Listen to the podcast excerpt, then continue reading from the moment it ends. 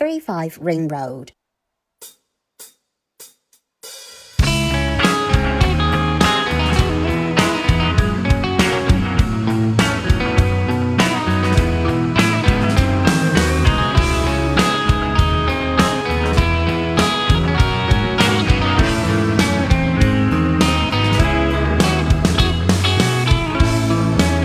好，大家好，欢迎收听三五环，我是刘飞。今天邀请到的嘉宾是牙刷卫，跟大家打声招呼吧。Hello，大家好，我是牙刷味。呃，我之前是打工人，然后分别在字节跳动，然后回航 你这是自己开始介绍了是吧？是是这样 Q 流程的吧？呃，不，我我先我先在前面要铺垫一下，因为我们这、这次录音是第二次录了，因为第一次录音的录音文件不知道怎么就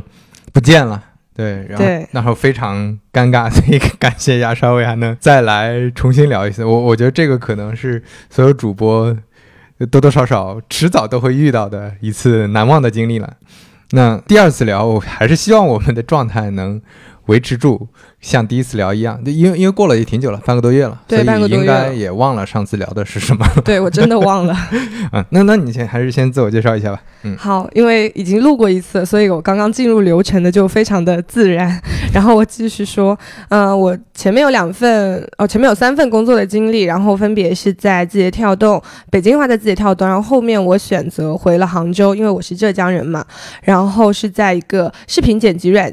建的公司和一个古玩拍卖的公司，其实如果在杭州的小伙伴可能已经可以猜出来，因为杭州除了阿里之外的互联网公司其实并不多，其实挺好猜的。然后现在的话，我是以创业者的身份来参加飞哥的播客，对我之前也其实有在飞哥的播客里面出现过，但是会比较早。对，之前其实你呃参与过三次，这是第三次了。对，吧这是第三次。对，之前聊我们聊过呃年轻人的焦虑对对有一个话题，对对，还还呃跟那个上海的一个数据产品经理 Sara Sara 吧，对，Sarah，对，跟他聊过，对，这是第三次了。但是这这一次确实是以完全不同的身份嘛，因为包括我为什么想跟牙刷味聊，是觉得他可能是我身边朋友里面非常特殊的一一一种，就因为我身边的很多所谓职业上的叙事，大家生活的故事，其实都是在类似的那个路径上，就觉得嗯我要升职加薪，或者我要去做一个呃怎么样的一个职业选择，我应该去哪家公司或者怎么样，或者说还还有一些是创业，但是他用的创业的方式可能是。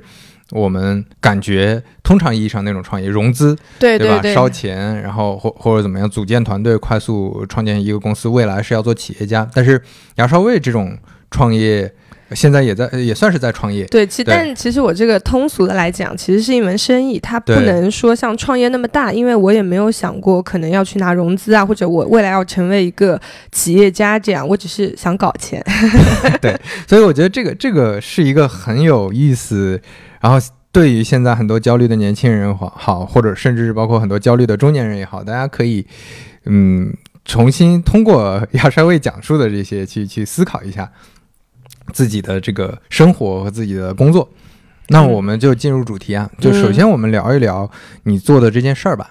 就首首先，为什么你要选做？你现在在做呃代泡茶嘛？对对对，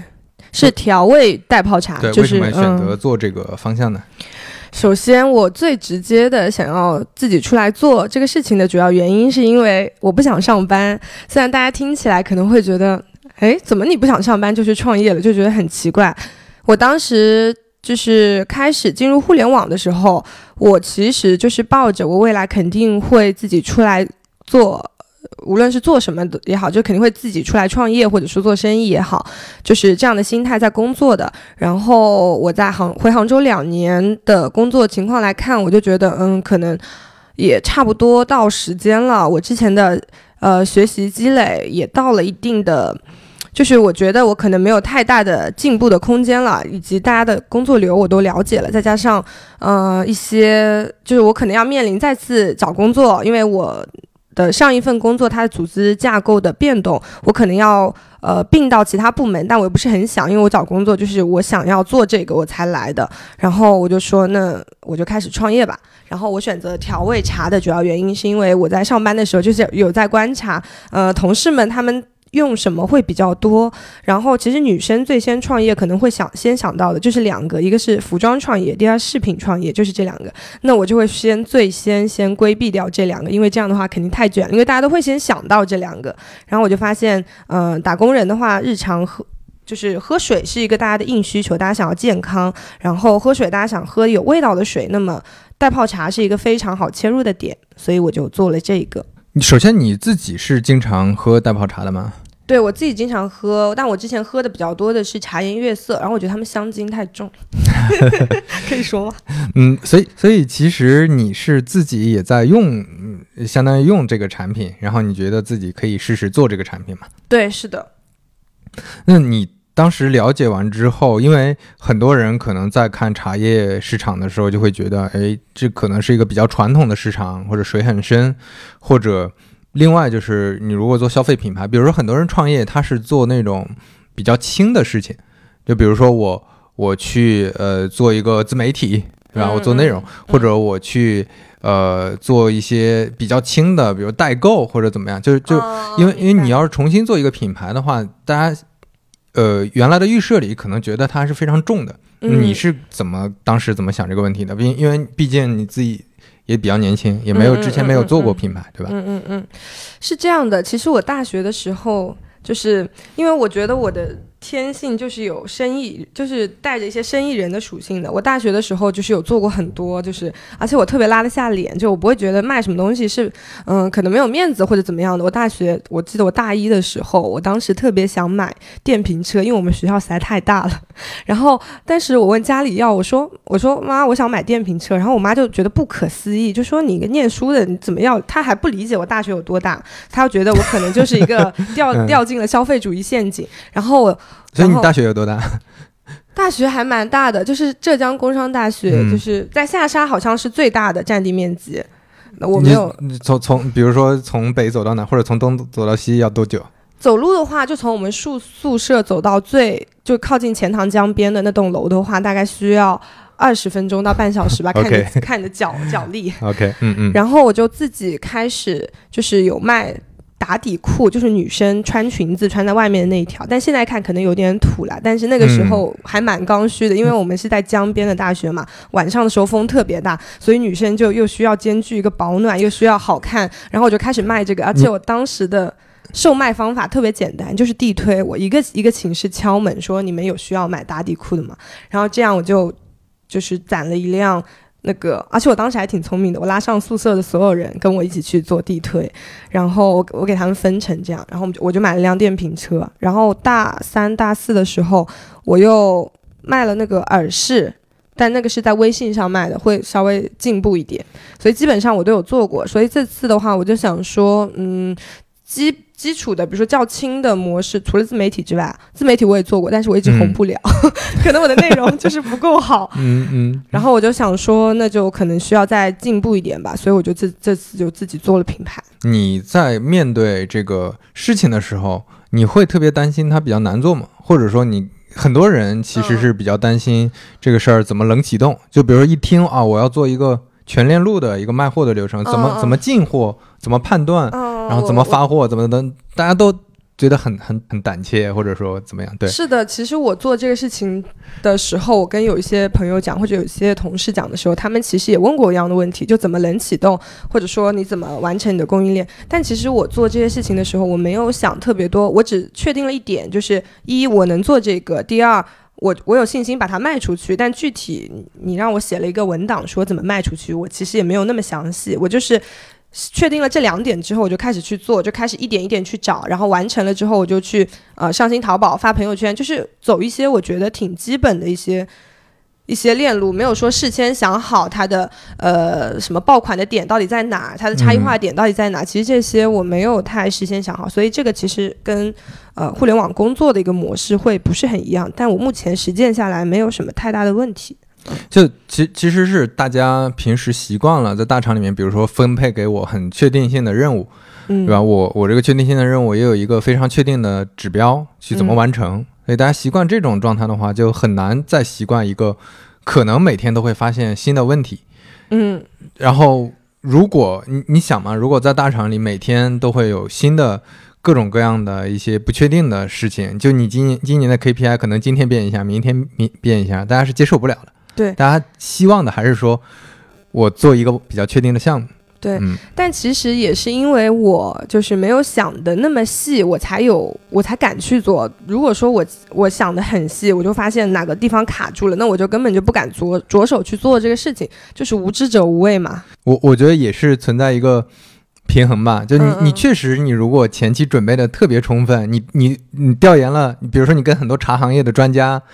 聊了很多，对吧？嗯你读了很多茶的书，然后也去仔细分析了所有的商业模型的，你可能就不会启动。对，因为我觉得我可能这个事情太大了，我可能做不了。嗯，对，但是你反而现在用你你的这种所谓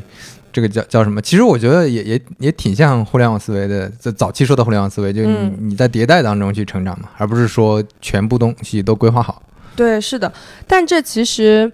就这个的话，其实是我家人会灌输给我的一个知识，就是灌灌输给我的一个理念，就是你先，就是他会跟我说你想做什么，你先去做，然后你觉得这个事情是可以做的，你就坚持做下去，就不要想太多，就不要去想说，嗯，就是畏难，畏畏难情绪，就是有一种船到桥头自然直，你你觉得能做，你就一直做下去就可以了。对你说的这个，我我是觉得，我从你看我一六一七年来杭州之后，我慢慢接触到了这种这种思维方式，在北方是很少的，嗯、呃，就是浙商的这种思维方式嘛，嗯。就是比较，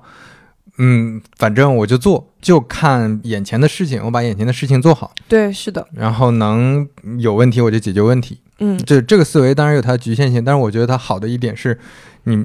不用像，因为我之前在，尤其像北京，对吧，在很多这种高大上的咖啡馆，大家聊起来互联网创业，嗯聊起来一些大的一些风口方向，都是动动辄要要聊什么市值几百亿的一些事情。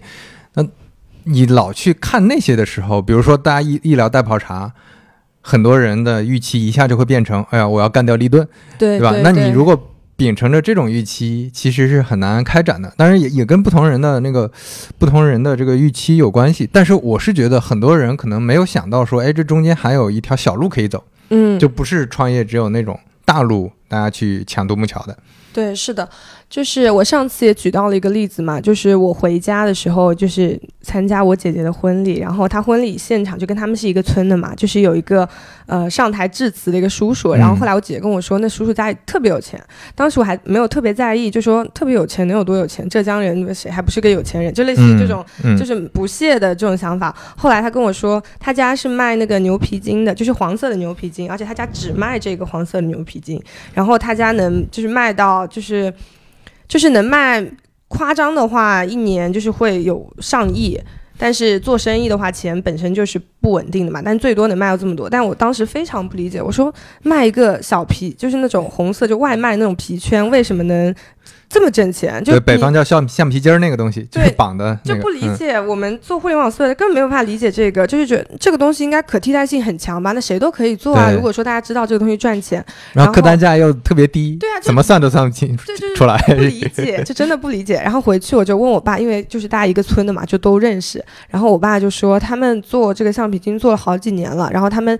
他们都是几个集装箱，几个集装箱每天这样运的，然后他们一个橡皮筋，也不是一个橡皮筋，应该是一份橡皮筋，他们就赚几里，他们就以数量嗯取胜。几他们就是十里是一分嘛，对吧？对，然后我我，然后我爸就说，就是就是说，我们这边的人就是如果说认，就是就要坚持，就是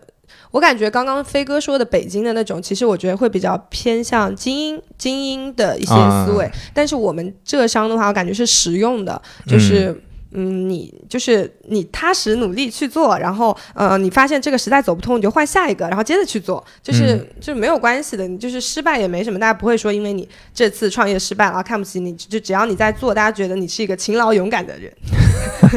对，嗯嗯，对，我觉得这点是我可能这几年在呃面对做事情方面接受到了比较新的思维，对我触动还挺大的。那我们聊一下更具体一点的事情，嗯就比如说你刚开始还是刚才说的冷启动，比如说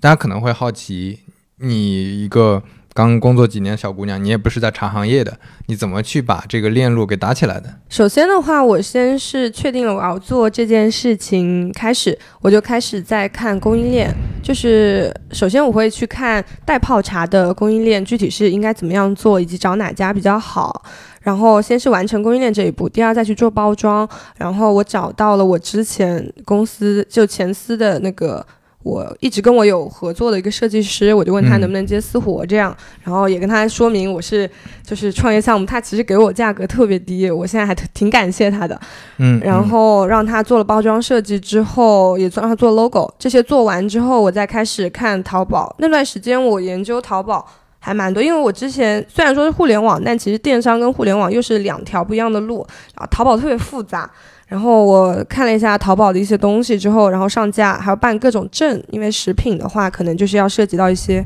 食品安全相关的嘛。然后办证，这这些下来差不多就两个月的时间过去了，所以我七月份才淘宝上架。淘宝上架的话，我当时想的是，我能最简单的冷启动的方式就是我朋友圈里的人，而且我朋友圈有一千个人，我就觉得，但凡有两百个人能看到，就是一千个人有两百个人能点击，那也是我觉得也还不错。嗯，然后。当我说我裸辞创业的时候，其实朋友们都还挺支持的。就是前期的冷启动，就是是我的小伙伴他们，然后后面我就开始做了一些站外的一些投放。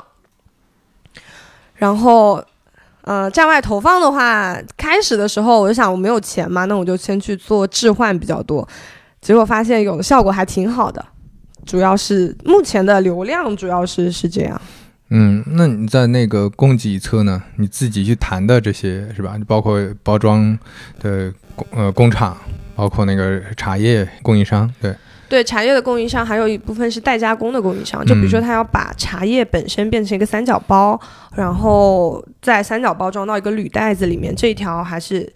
供给侧一共是就是茶叶的供应商、加代加工的供应商，然后呃包装的供应商、设计师，然后就到我这边，然后我这边去做的话，就是对外去做推广，然后去拿流量，然后晚上下午的时候我就做发货发出去，这样。整个所有的事情都基本上还是你一个人是吧？对，就只有我一个人。对，那你你会怎么？现在的状态是跟你之前预期的一样的吗？对，一样的，我就想说，前面前期在我没有能力赚到我去组一个团队钱的时候，我就一个人去做，除非我能预计说，如我招一个人来，那一个人能他能赚出他自己的工资，对，就是这样的话，我就会去招人。但是我现在预计的话，明年。明年预年初应该就会开始招人去做，就看现在的增长情况的话，对对对，基本上你除了先期的有一些长期这种成本投入，其实现在也基本上都能盈亏平衡了，对吧？对，现在能盈亏平衡了，然后现在赚的钱就已经支持我去做新品了，我就觉得还不错，嗯。那你你感觉现在你做的这个事情，目前最最大的难题在什么地方？最大的难题。最大难题，我觉得有的时候自己太懒了，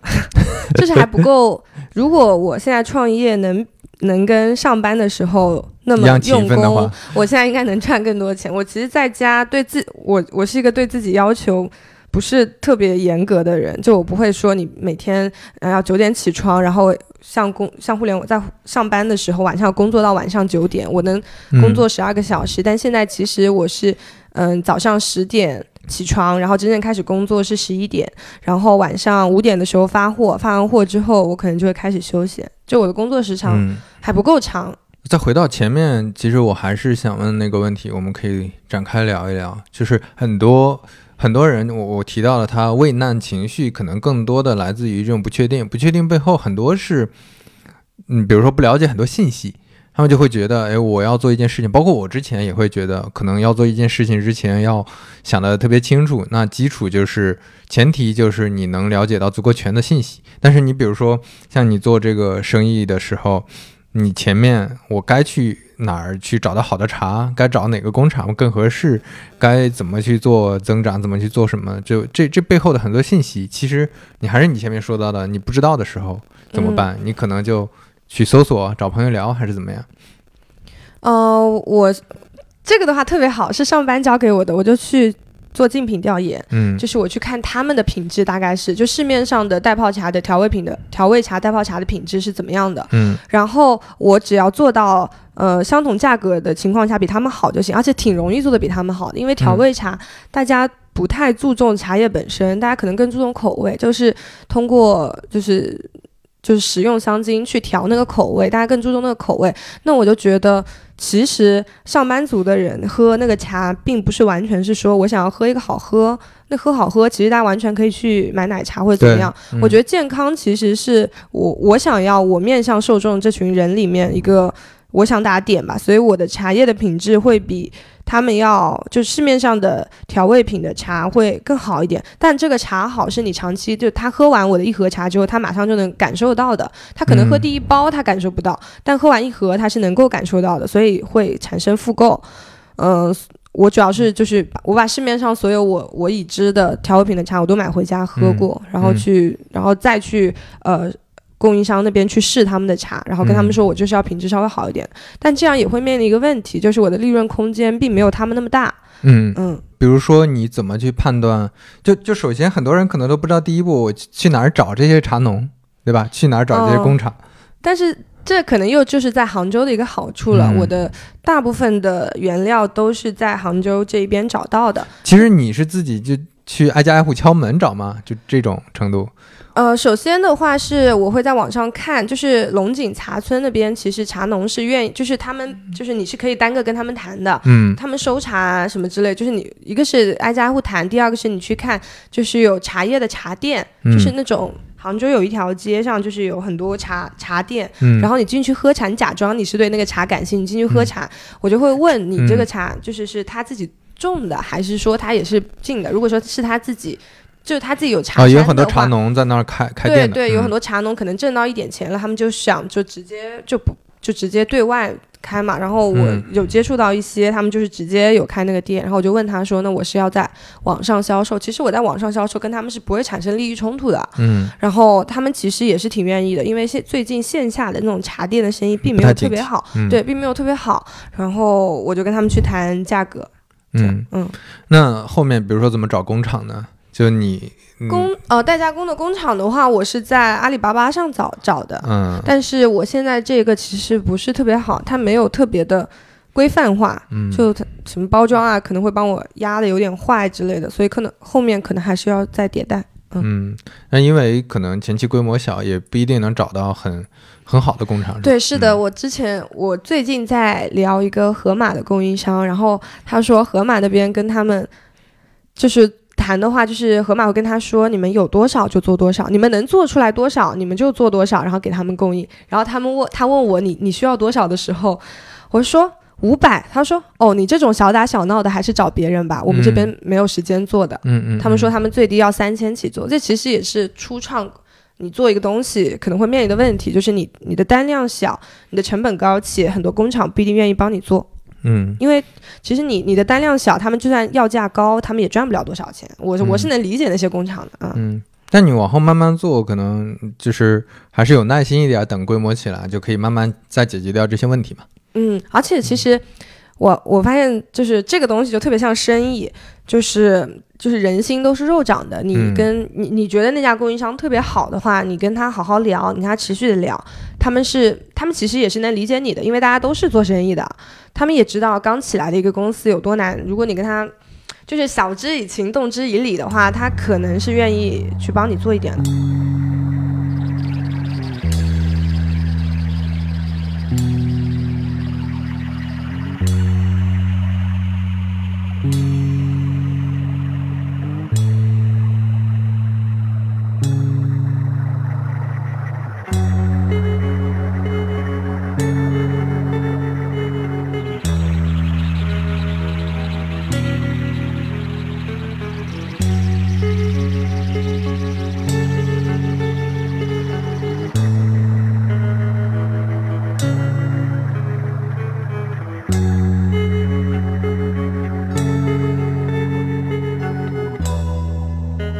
那在做事情的过程中，我们单纯说做事情过程中，嗯你每天做的这些工作的内容，你跟人去沟通、解决问题的这些方式，你感觉跟之前打工最主要的区别是啥？嗯、这个还挺难讲的，因为我现在的工作主要是跟呃，一个是跟供应商，就是对供给侧的沟通；第二个是对呃推广侧的沟通。但这些沟通我基本上他们其实不算我的工作伙伴，但是上班的话，我沟我沟通更多的话是需要跟就是协同，就是会、会比较不一样。嗯嗯就感觉有点没法比。我现在跟工作的情况，因为相当于我还是自己一个人在工作，换个视角说，你是更感觉更轻松了吗？还是更轻松了。对因为我，嗯、如果工作的话，其实会有很多，因为公司想要让效率更高，它是有很多规范的。嗯嗯、如果我不尊重，不是我，如果我一下没有遵守那些规范的话，可能就会觉得我这个人不够专业。嗯，但是，呃，现在的话，我去跟其他，比如说供给侧沟通，还是跟推广侧沟通，它其实没有规范的。我想，就是我想用我的方式跟他沟通就可以。嗯嗯嗯嗯，在协作沟通上是嗯轻松很多或者舒适很多嘛？对，舒适很多。而且现在，我现在跟他们沟通方式更多的就是非常直截了当，就是一个是说，哎，我们现在没有钱，就我嗯不会用太多话术去跟他们沟通，就 是大大厂可能还是得有这种形式或者礼貌的东西。对会有一些话术相关的东西。我现在就是会直接跟他们讲我现在面临的问题痛点是什么，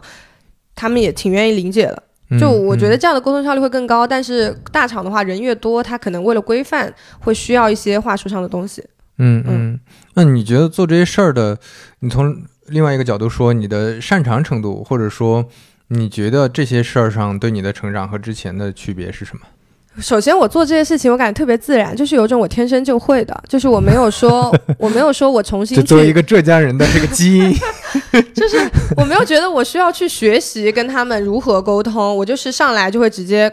而且我就蛮直接，我不爱跟他们就是打字沟通，因为就是阿里巴巴嗯上面回复效率，店家厂家的回复效率是非常低的。他可能我嗯今天发，他可能明天才回，而且我单量比较小，他可能看见懒得回。但是如果你直接跟他打电话，我就直接打电话过去，我就说啊，我这边是一个什么样的情况，嗯嗯嗯然后我需要你们大概一个多少的量，然后你们能支持吗？然后几天给到，沟通效率非常快，而且挺就是很很轻松，我觉得，嗯嗯嗯，就不用学习很多这种呃，比如协作的知识，甚至可能还要学很多工具使用等等的，对对这些都对对都没有。对，而且呃，上班的话，我特别害怕，就是我可能会打扰到同事，我很害怕麻烦别人。嗯，就是，但现在我现在自己自己这样做生意的话，我觉得大家都是赚钱，就是我嗯我这样做也是赚钱，你这样做，你接了我的单你也赚钱，就是我不会觉得不好意思。但是在上班的话，我特别担心，我可能现在让他紧急紧急插入一个需求，啊，他支持你了，他可能对我可能会会麻烦。到他，然后可能会增加他的工作量，我我会嗯特别有这样的情绪在，我就会觉得特别不好意思。我觉得大厂里面很多人之间的这个矛盾或者摩擦也源于这个，就你你占用了人家的时间，尤，其是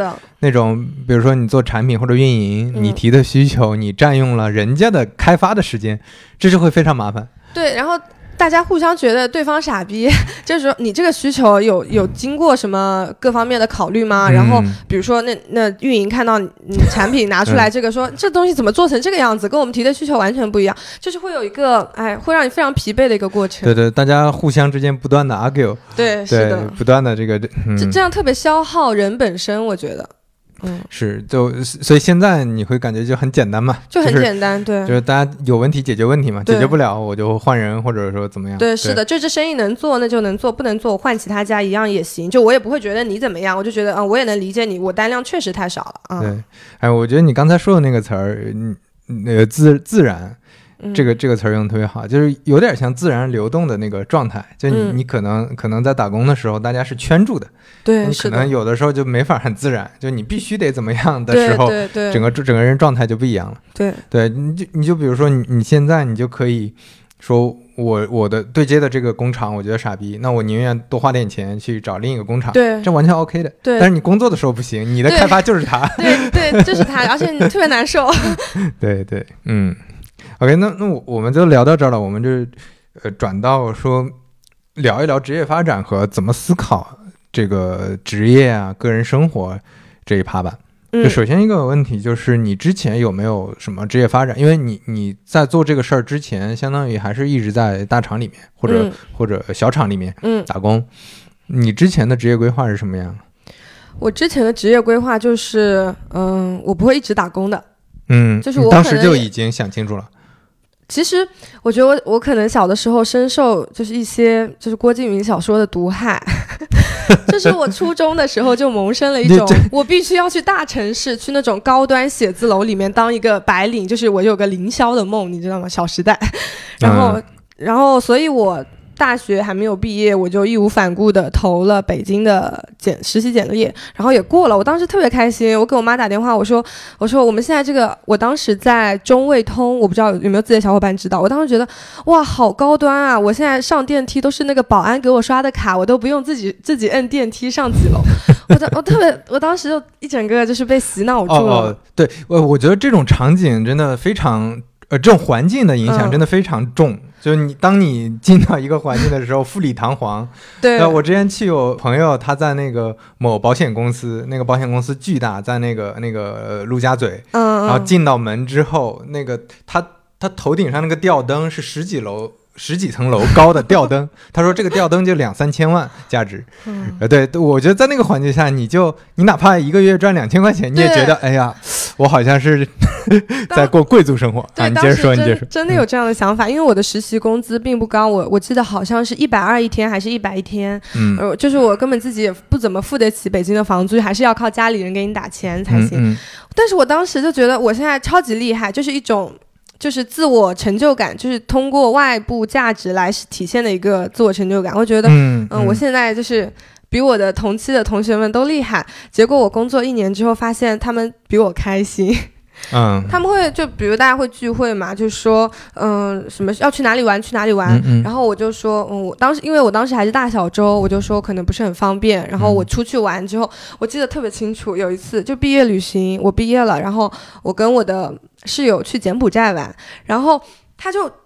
我们当时在吴哥窟，嗯然后我一直在回信息，我我我我的室友就说，我的室友就说什么事情？你现在人都已经在国外，为什么你还要？嗯而且你只是一个实习生，你为什么要？哦，你那个时候还是实习生还是实习生，我还没转正，嗯就可能下个月转正这样。他就不是很理解，就是为什么事情要忙到这种地步？因为他他他后面的工作选择是成为了一个小学老师，他肯定是没有办法理解。嗯是是嗯然后后面又因为我回消息回的慢了，我就被我的 mentor 骂，我就嗯当时特别难受，我又觉得我做的不够好，我我在那么好的公司里面，我辜负了 mentor 的希望，嗯我怎么还在外面玩？大家都在工作，为什么还在玩？我当时有一种内疚，但是我又没有办法情绪，我在吴哥窟里面爆哭，就是在那边，就是大家都觉得我很奇怪，为什么一个出来旅游的人在那边边走边哭，边走边哭？嗯嗯然后就是通过这种事情，就是后面对我的影响也还蛮大，我就会在持续思考，就是我工作的意义到底是什么？我是想要挣钱，还是想学东西，还是想要干什么？嗯，对我感觉你你你可能嗯，几年前我们那时候见的时候，我觉得你那个状态跟现在也不太一样，就你现在不不上不上班了的状态真的好很多。所以所以其实你当时就你你并不是从小就有一个志向是说要自己做生意，或者说不打工，你其实也是有个转变过程，对吧？是有个转变过程在大厂的这个经历让你开始 反思这个事儿了。对，那你你是前几年开始已经有这个打算了是吧？对，是的，我其实，在工作就我转正之后的很短的时间内，我就开始想这个问题，因为我觉得北京真的好辛苦。然后呢，你后面有做什么规划或者有有什么新的思考呢？其实我我回我就是会跟家里人聊嘛，我就说，因为家里人也觉得我还就是也觉因为我会跟家里人说我很厉害，他们也会觉得你你可能我的我的儿子我我的女儿什么的，可能确实也也有点厉害。嗯后面我就跟他说，我就说，哎，上班真的好辛苦。就是我爸妈会给我打电话，然后晚上九点给我打电话，说什么下班了吗？问一下我在嗯北京的情况怎么样？我就说还没有下班。然后他说，那那你先工作吧，下班了给我打电话。然后打过去十一点，他们已经睡觉了。嗯嗯 他们就会觉得这样真的就是好吗？就是他们就你也没赚那么多，他们就说你赚多少，你怎么会这么辛苦？就是家里就是我爸是就是那种做就是是那种工地里的，就是我、嗯我爸是刚开始开那种很大的车，就是路上那种很大的车，嗯就觉得我家最辛苦的时候，就最穷的时候，我爸也没有辛苦到我这种份上，就就是觉得到底是可比那比蓝领的工作都辛苦很多。对，就是怎么会这么辛苦？他们就想不明白，然后觉得你到底在干什么？我跟他们说运营的工作什么，他其实他们理解不了，对，他们觉得你可能在干一些很，他们觉得啊、未来应该会有一些比较好的发展规划的吧，嗯，也不敢多指责我什么，因为我也没跟他们抱怨说我 但是但是有什么 发展规划什么的？没有，他们但他们会暗示我，他们就说，哎，实在不行，就是回来，就是就是浙江，就是什么事情都可以干嘛，嗯嗯对也不一定要这么辛苦。就慢慢的就有被他们说动，我就开始想说，我真的需要，就是我真的要成为未来要成为一个职业经理人吗？就是有这样的，就想这样的问题，然后想我可能不是特别希望，然后想明白了就回来了啊。而且我觉得跟你你之前提过，你家族其实大部分人都是做生意的，都对是的没有没有在一个大大公司待很久的，或者做公务员的，对吧？对，没有做公务员，但是我们还挺敬重，就是我们那边虽然是大家都做生意的，嗯但只要你是个文化人，就比如说你是老师，你是公务员，大家会非常敬重你，就即使你一个月挣三千，大家觉得你厉害。对就这样对对对。所以你是什么有有什么具体的原因或者具体的哪个呃点，然后触动你，让你让你现在决定做这个事儿了吗？首先，我其实回杭州就是一直有在看，就是说我想要做。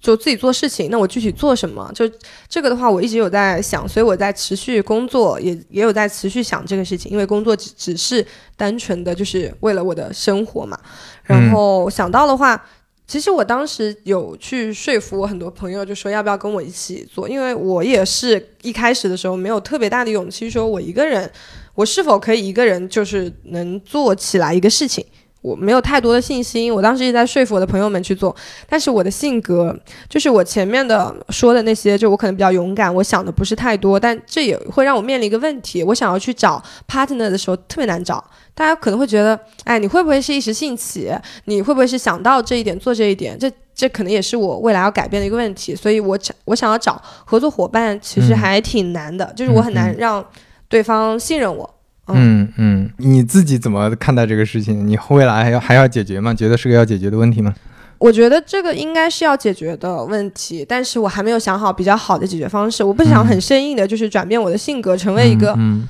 就那样的话对我来说又有点像上班了，就是我得说服我的协同方，对，这我可能不是很喜欢，但我现在一个人也可以，所以我我会想办法去，嗯，解决这个问题，但是还没想好具体以什么样更好的形式去解决。但我目前的情况来看的话，就是我现在就是在有点在碰运气，就是我在嗯等能够前期能够理解我的人。如果说我可能到三十多岁还没有找到的话，那我就给改我改一改我的性，就是给改一改我的性格，因为嗯，我家里人会跟我说，就是你一个人能做的事情一定是有限的，就是我们肯定还是要，尤其在当今社会，肯定是团队能给你嗯嗯。带来的价值是更大的。嗯，是是，这个挺重要的。包括我身边很多朋友创业，尤其多次创业、连续创业的朋友，其实非常看重团队嘛。嗯，是的，因为其实你在大厂，大家如果都是螺丝钉的话，你插在什么地方就是还好，就换人的话还好，你掌握一一同同一套呃协作规则。或者说大厂里的所谓的共同语言，其实大家都能协作起来。嗯那，这这也是大组织为啥要有这些东西嘛。但是是的，但是你在自自己做事情的时候就差别很大了。你不同公司、不同的人，你跟他之间的包括性格，甚至个人生活，嗯，嗯，甚至包括有没有孩子，对吧？年纪差异、差异、文化程度差异、价值观差异，都会影响你们协作的这个默契程度的。是的。我现在觉得想找一个工作上的伙伴比谈恋爱找男朋友还难，这嗯太难了，嗯嗯因为为就是我们会直接的强关联的经济利益关系，然后对，嗯，可能还要去匹配对方的性格、对方的生活方式，就是哎，它特别难，就是有种可遇不可求的感觉。嗯嗯是。哎，前面你提到你你你出来，其实有一个考虑到的原因是你觉得也没有太多成长了。这个嗯你当时是，就除了你觉得你呃做职业经理人本来就不是你想要的嗯，之外，你觉得可能成长也遇到瓶颈了吗？我我觉得是有遇到瓶颈的，就是在我在互联网待了两年、两三年之后，我就发现其实我我不知道是工种的问题，还是说是可能大家都会遇到的问题，就是我觉得运就运营这个工种，我基本上嗯、都有涉足过一点，就比如说呃市场运营、品牌运营、渠道运营、增长运营都有涉涉足过一点，但是我就是有点不知道后面，就是后面就是我在想，我是不是按照那套方法论去走就可以？我如果已经已知那套方法论去走的话，后面能不能成，好像跟我没有太大的关系。就是因为就是也要看很多机会嘛，就比如说嗯嗯具体的你你这个产品的一些规划上的一些一些想法什么之类的。然后我不知道，我现在离开有点久，我现在就是一整个有点忘记互联网东西，有点应激吧。我觉得可能就是我真的还忘得挺快的，在那边的一些东西，比如说包括一些呃名词，就是一些话术上的东西，还有一些。呃，工作流上的东西，我有点真的有点忘记掉了。你当时是不是还是确实有点担忧，说这些东西在别的地方能不能用到，或者未来它会不会产生比较大的价值？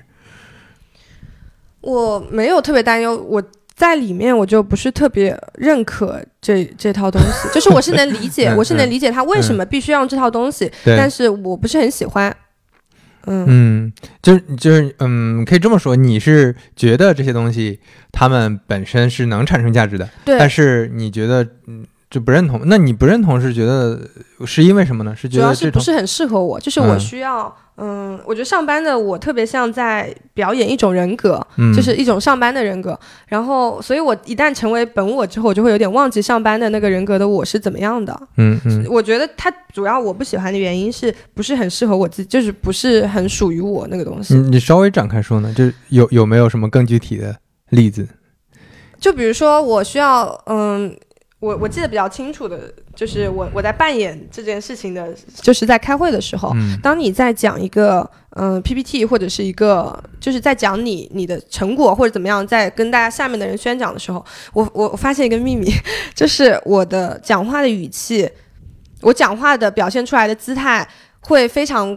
能够就说明我这个东西到底是好还是不好的，嗯。就是我只要表现出一种，嗯，这个东西我是非常有信心、非常笃定，而且我非常巧舌如簧的在说这套东西的话，它就是一个可以的东西，就是一个，嗯，好像大家这个事情能做，因为我觉得大家好像也不确定你这个东西到底能做到什么样的程度，因为嗯我我觉得没有人能知道，就像我自己现在做我自己的项目，我也不知道说我未来它能发展到一个什么规模，所以所以只要我足够扮演一个，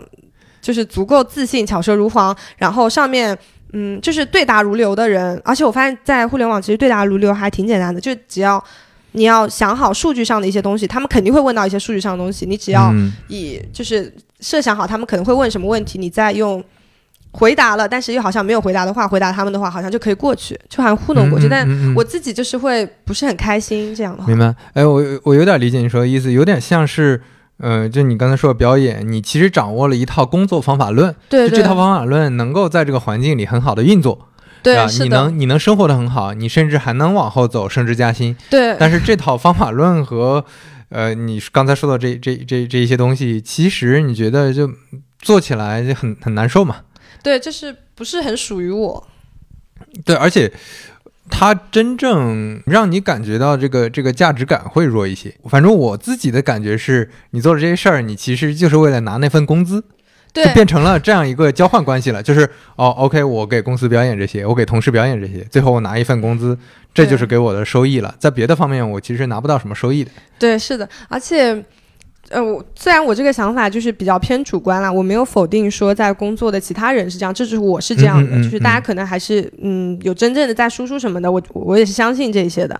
啊，我我现在就是有个想法，就是我在想，我我给自己做了最坏的打算嘛，就是如果我创业，就是我亏钱了怎么办？嗯我会给自己设定一个值，我在想，如果我亏了十万或者亏了二十万，我可能就会回去上班。嗯然后，因为我我觉得我只要我我已经掌握了上班，就是我这个工种的上班技巧，我觉得就是一个字，就是忍，就是我只要忍受这种。我 我只要能够忍受这样的规，嗯嗯就这套规则，我就能一直干下去。嗯我我觉得我我不喜欢上班的原因就是我，就是我有，其实我本人也有有点问题，就是我会比较自我，就是我会觉得，哎，我我不想干，我不干，就是、嗯就这这是不好的嘛，在在团队里面。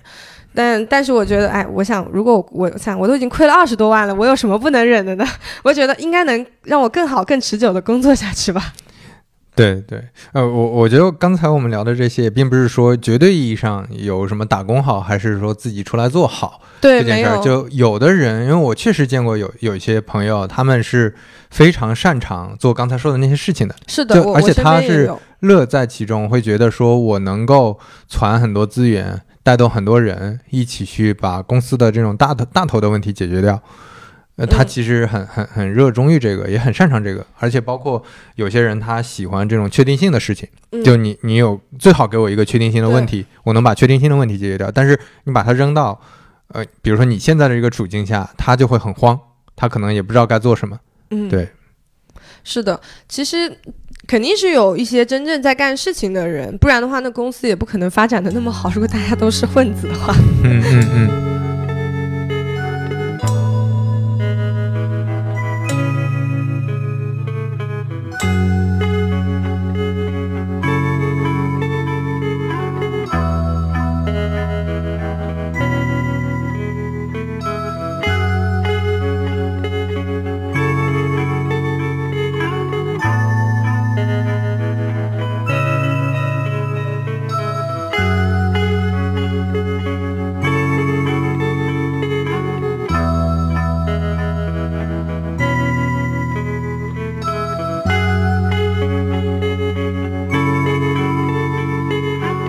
现在做了这个事儿以后，你跟身边的朋友交流的话，他们会怎么看你？然后你现在出来这个环境，你你又会怎么看待他们呢？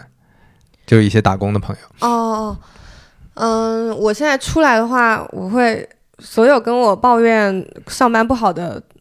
同事或者前同事，我就会跟他们说，出来创业吧，其实没有你们想的那么难。我就是会那种怂恿大家，就是尽可能的去干自己想干的事情。如果你觉得你在那里待的不开心的话，当然我也有一些就是在就在上班这个体制内特别好的小伙伴，然后我就会。就是他也会跟我说，就是嗯，他们现在要面临，就也是一个字节的，他是在西安那边的巨量引擎，然后现在好像西安和武汉的巨量引擎就是大裁员嘛，对，然后他就是那种逆流而上还能拿亿，然后升职加薪的人，我觉得他好厉害，但他确实很厉害。嗯但我会跟他说，我现在就是所有的想法都是围绕着我自己这个事，我就跟他说，你要不要跟我一起来做？就是你有，如果你有空的话，因为巨量引擎会涉及到抖音直播、抖音投放这一块嘛。然后我特别想做抖抖音，但做抖音一个人其实有点难做，因为直播的这东西一个人真的有点难做。我有调研过，然后我就说你要不要跟我一起做抖音直播？然后我跟他分成这样，他欣然接受，因为他跟我说的话是说。他特别擅长去做某一块非常详细，就我跟他说你要做的是抖音直播，嗯就是详细的这一块，我不能跟他说你跟我一起来创业，那他就不愿意。但是如果我详细的跟他说你跟我一起做抖音直播，那他是愿意的。我觉得就是还挺好的。所以就是，嗯，还是刚才说，可能不同人就有自己非常舒适的和擅长的这个这个路径。对，是的。那你现在在怎么，嗯，比如说还有没有什么其他的朋友，他们会跟你聊说，比如说他们是觉得你现在这样，他们很羡慕，还是说，哎呀，你现在这样，其实，嗯，感觉不太好，就可能不是很清晰未来或者怎么样？对你身边朋友他们是怎么看的呀？呃，身边朋友分两波，一波是在上班的，还有一波就是本身就是自己从来没有上过班，就是在持续做自己想做事情的，但也嗯也有赚钱了。上班的那一群朋友的话，就会他们是现他们会以我为一个就是不能说标杆嘛，就是把就是他就他们是希望我能持续。创业永远不要上班的，因为他们就会觉得他们的人生可能还有盼头，就是如果我上不了班了，我就能创业。毕竟我我这样的例子放在这儿，就我生活的还行。他们说，如果说我我就是放弃了，就我因为亏钱或者怎么样就做不好了，我回到工作里面去了，就回到工作那个体制里去，他们就会觉得很绝望，就觉得哎，最终都是要上班的，那现在也是要上班的，就是他们的态度就是希望我能坚持下去，让他们会觉得，呃，工作是有 Plan B 这种可能性的。然后还有一波就是在自己持续创业，他们那群人跟我的想法就是一样的，打工是不可能打工的，这辈子都不可能打工的。而且我觉得，一旦你出来之后，开始享受现在的这种状态了，其实你会就除非像你刚才说的一直在亏钱，对吧？就嗯这家都养不起了，那可能自己再回去打工。但是这之外，可能很多人觉得我收入少一点，还是外面这个舒服。对，是的，因为我现在的朋友就是，嗯，我我想一下，就是有在开服装店的，他们其实前期他们四月份才开的淘宝店，但之前也有开过，然后他们那个垂类就是可能不是很好，就是会亏钱，因为是完全走设计师品牌款的那个，嗯，他们现在就是打打爆款那些，他们今年双十一好像挣了很多，然后还有一个朋友就是。也是在做淘宝店的，因为他们是学服装的嘛，可能做淘宝会比较多。然后他现在自己开了一个咖啡店，然后我的茶叶也在他的咖啡店那里就是卖嘛。他那他刚开始的时候就是，他虽然觉得就是咖啡店装修的这个过程非常的疲惫，就是一直在跟我们说，哎，这什么东西很烦很难弄。但是他咖啡店开出来，他就是一整个非常奋斗。就是别人的咖啡店可能六点就关门，他七点才关门，而且他咖啡店是整。就是七天都午休的，一般的咖啡店可能中间会有一天是休息，他七天就是午休。然后他小红书当点评，他自己都关注的非常勤快，他也不会觉得累，他就觉得很开心。嗯嗯，我就觉得这样状态特别好，就是大家在做一件自己喜欢做的事情的时候是不会觉得累的。对对对，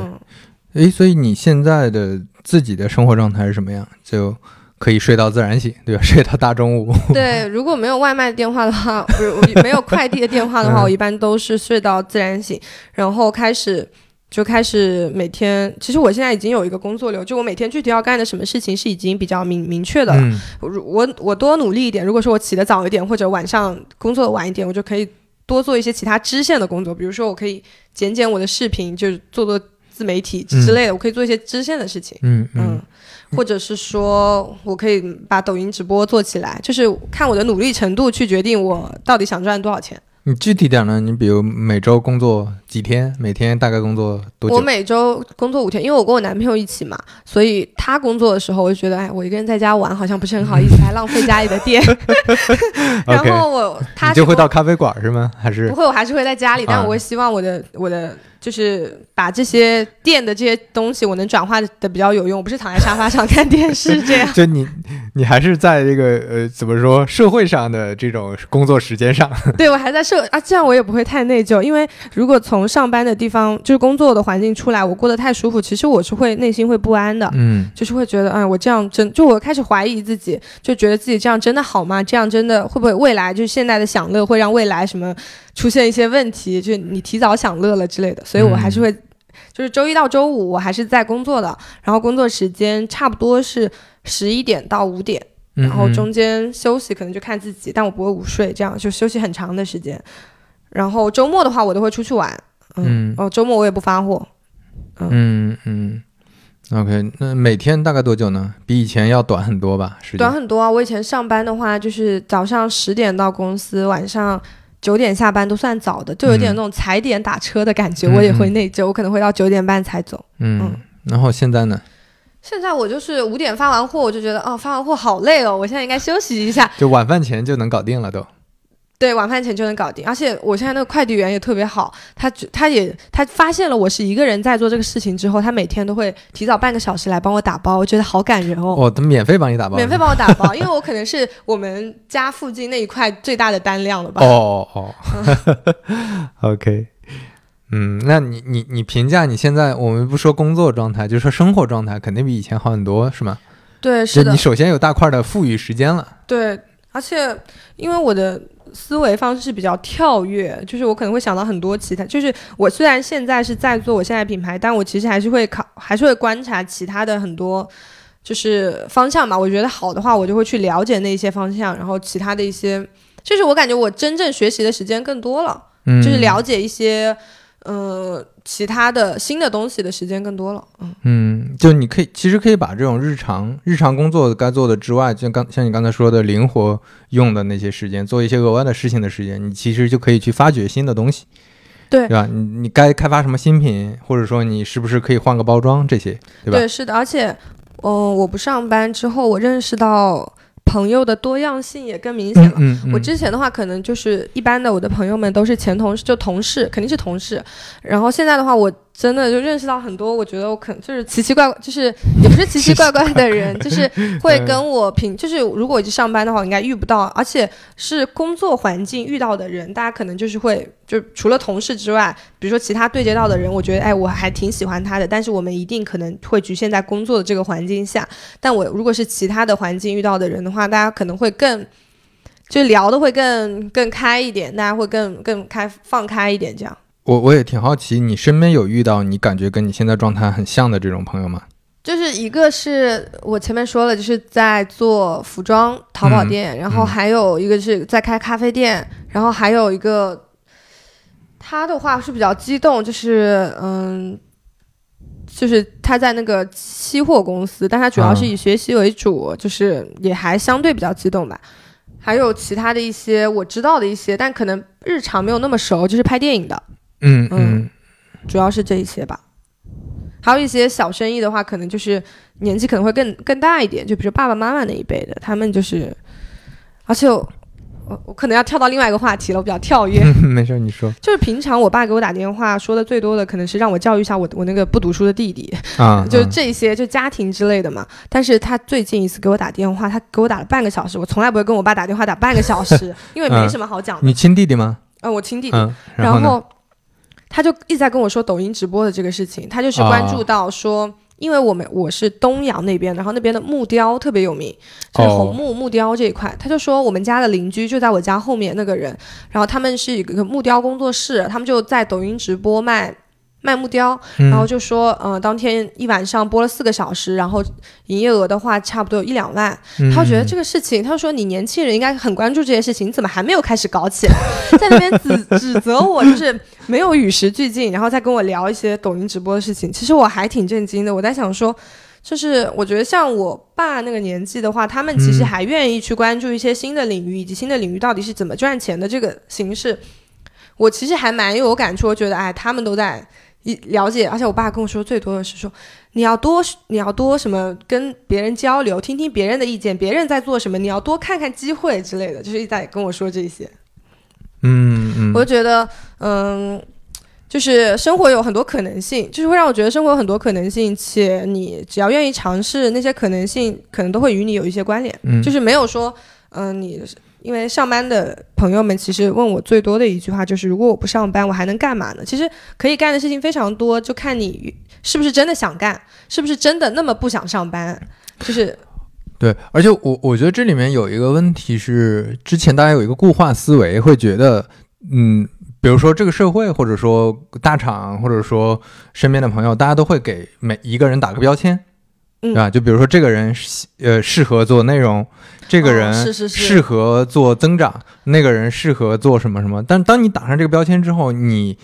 给也给自己打上一个标签了，这个时候就很麻烦。哦，这个很吓人哎，其实。对，就你比如说，就像刚才说的，比如如果所有人对你的评价，因为你之前做过几次成功的项目，所有人对你的评价就是哦，你做这一类的事情特别擅长，你就适合在大厂。做类似这什么什么的事情，那这个时候你就很担心自己出来是不是别的事儿都做不好，那你就会陷入说我只能做这一类的事情嗯，是真的，可能是因为这个原因会导致大家觉得我可能除了这个事情之外，其他事情干不好。对啊，对啊，就我觉得这种这种对嗯别人对你的这些标签的呃自我认知，大家一定要想得更清楚一些。对，是的，是的。就是前两天，我们我跟一个就是之前在字节的一个同事聚会吃饭，然后他在字节待了五五六年差不多吧，当产品经理。他今年七月份的时候辞职，因为确实主架构也出现了一个比较大的调整，然后他觉得他快三十了，然后他的那个生活上的话，是不是会需要一些变动？因为在北京想要落户真的太难了。所以他考虑的是杭州嘛，他来杭州考了一个辅导员，考上了，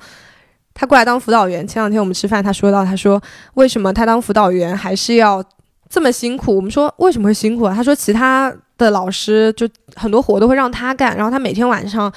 当辅导员干活还是要干到十一二点。然后我们其实还挺奇怪的，就是辅导员真的有那么多活需要干到十一二点吗？我觉得互联网的产品经理都没有，都不一定需要有那么多活干到十一二点吧。然后前两天啊，我是不是然后说太多了？前两天，前两天我去他的学校，因为有他组织办了一个文化节，然后就邀请我去，然后我去那边看了他那个文化节，我大概知道他为什么是他们。就是当辅导员，他是最辛苦的。他让他下面的学生都要用飞书，然后他会在飞书里面艾特每个学生签到打卡那种，就是很小的事情，就是小事情签到打卡。然后我还看到他在飞书里面还有个文档，就是他培训，他设立了一套完整，有个很完整的文档，写的让学生如何使用 OKR。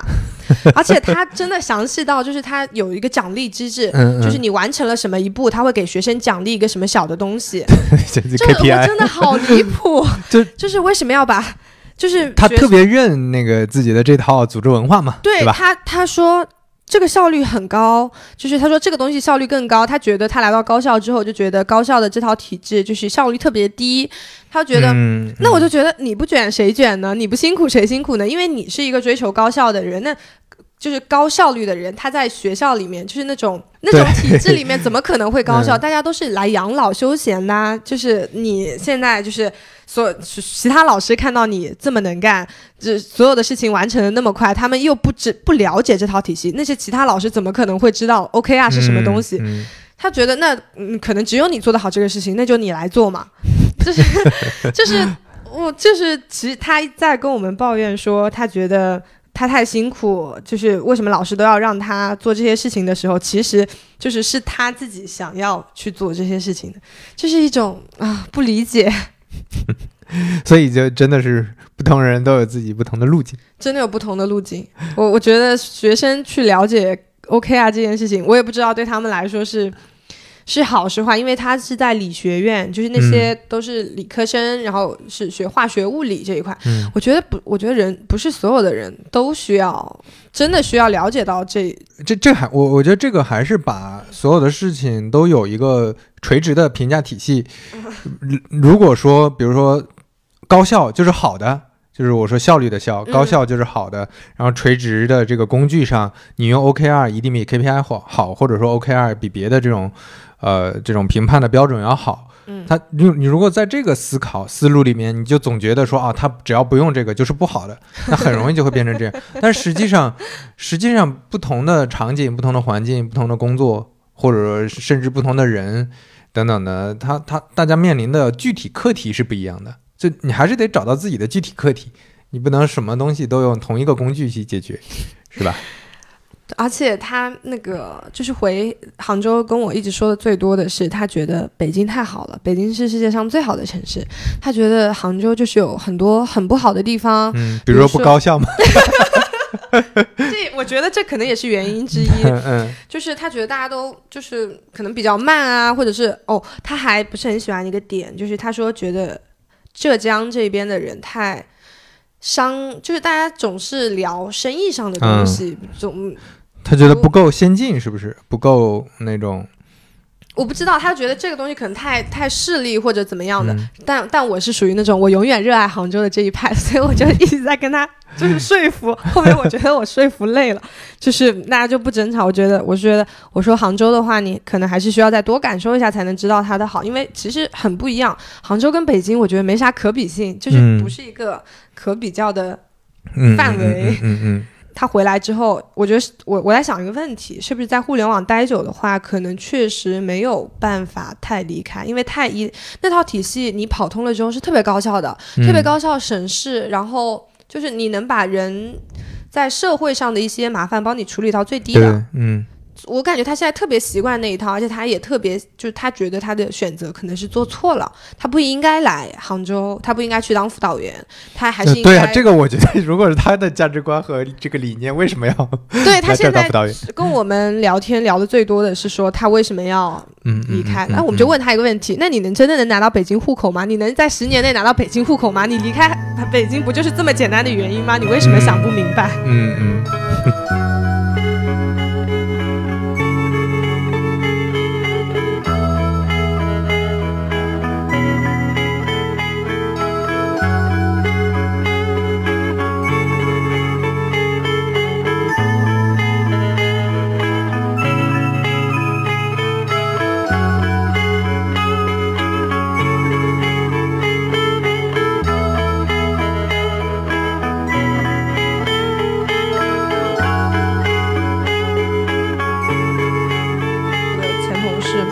他在他也是在阿里，但我我觉得大家应该不会猜到他是谁。他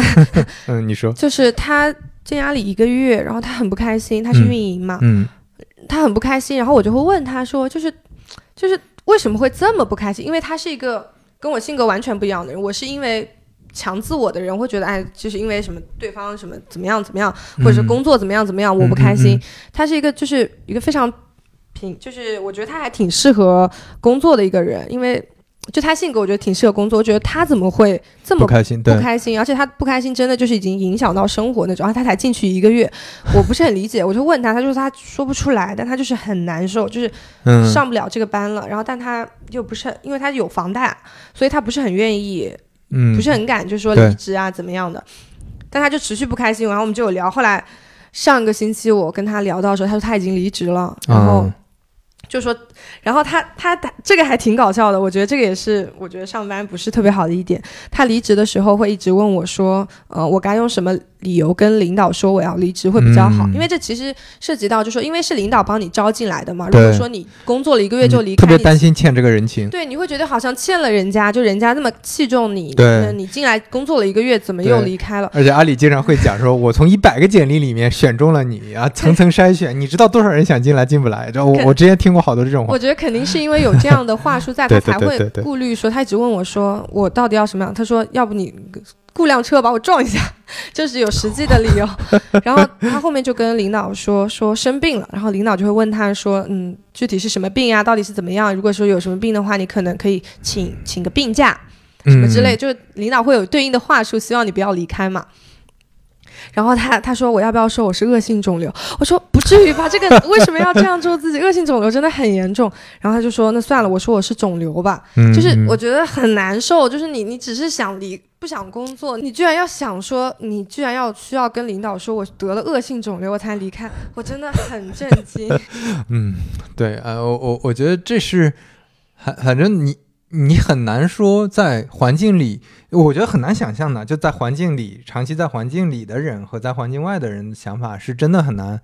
一样的，特别特别难一样。就你在环境里，你平时接受的这个生活状态、价值观和这种叙事的方法，怎么认知自己的生活等等的这些，都差异非常大。反正我自己亲身体会，包括我跟身边朋友体会，就是外部的评价。哪怕是有一些客观的评价，这他也他也跟内部的这个环境里的人的想法差异非常大。就那你在环境里面，你很容易被身边的人影响。我我举个例子，比如说这公司都快倒了，嗯，但是只要这公司里，比如说公司租的楼够好，就像前面你举的，对对对，公司里面的员工大家每天还是按时上班，甚至还在加班，嗯，还是比较有昂扬斗志的，嗯，对吧？开会大家还是在 argue，加争来争去的。那你就会觉得，哎，这个公司好像没啥问题。对我是想表达这个，就是这个环境对你的影响远大于说，是的，你你你就不要小瞧这个，就不要觉得说自己只要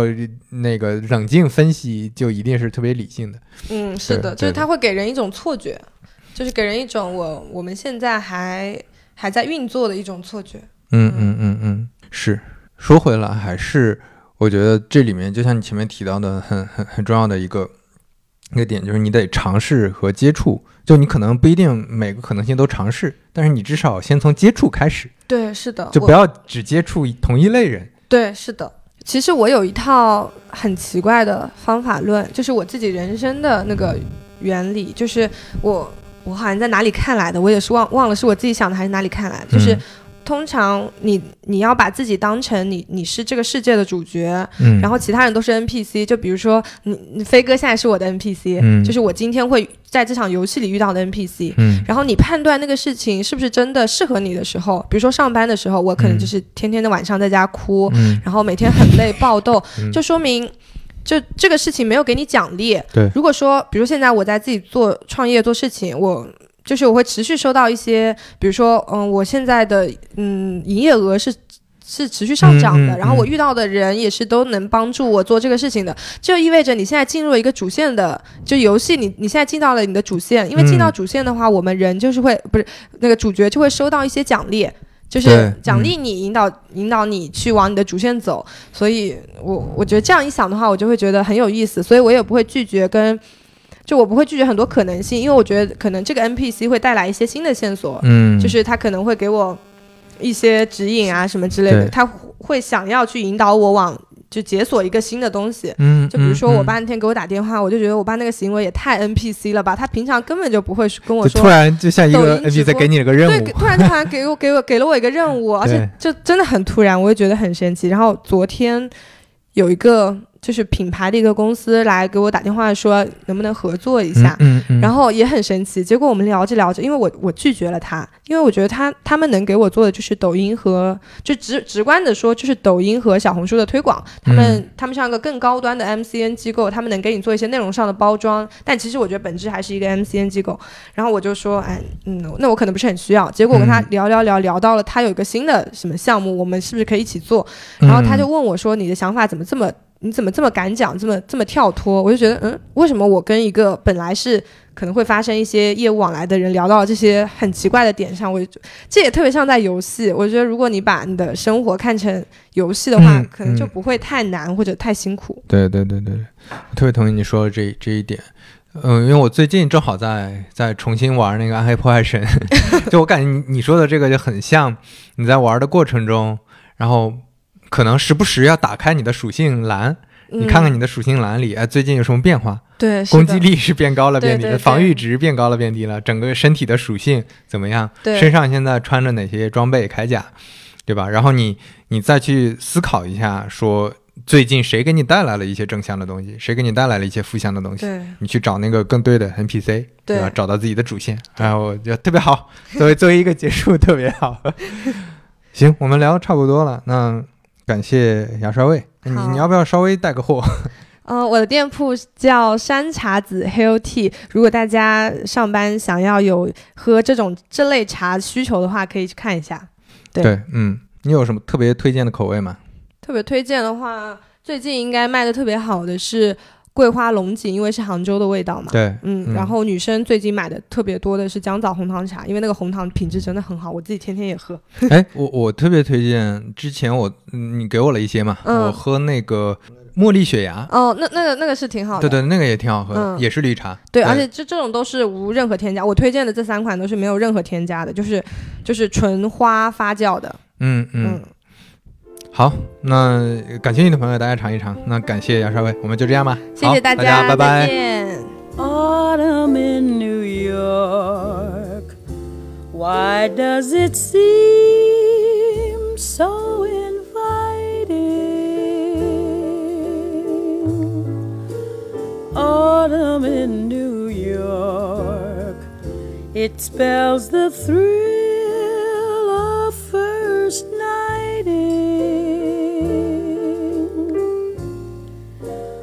glittering crowds and shimmering clouds in canyons of steel. They're making me feel I'm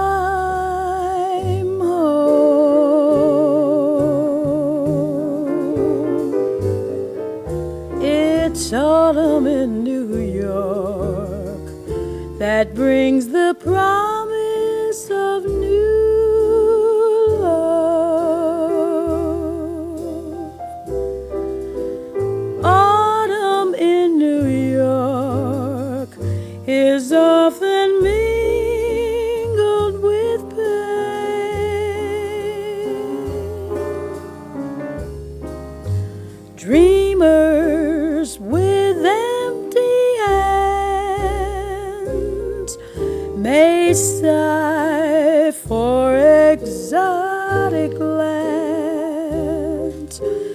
It's autumn in New York.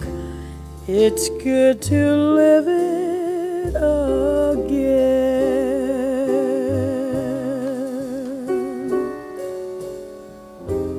Autumn in New York. The gleaming rooftops at sundown. Oh, autumn in New York. It lifts you up when you run down. Yes,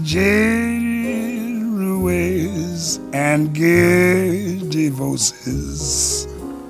who lunch at the Ritz will tell you that it's divine.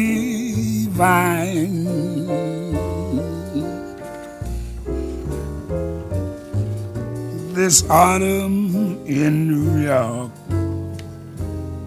transforms the slums into Mayfair. Oh, autumn in New York, you'll need no castles in Spain. Yes, lovers that bless the dark Oh, on the benches in Central Park. Great autumn in New York. It's good to live it again.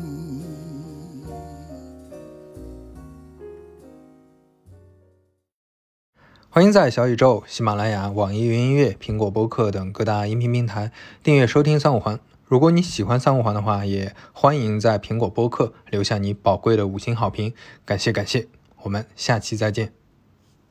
然后我开始不是很理解，我说会不会因为什么你人太实诚啦什么的？因为我你没开，开完了吗？开，我重新再讲一遍。再讲一遍吧。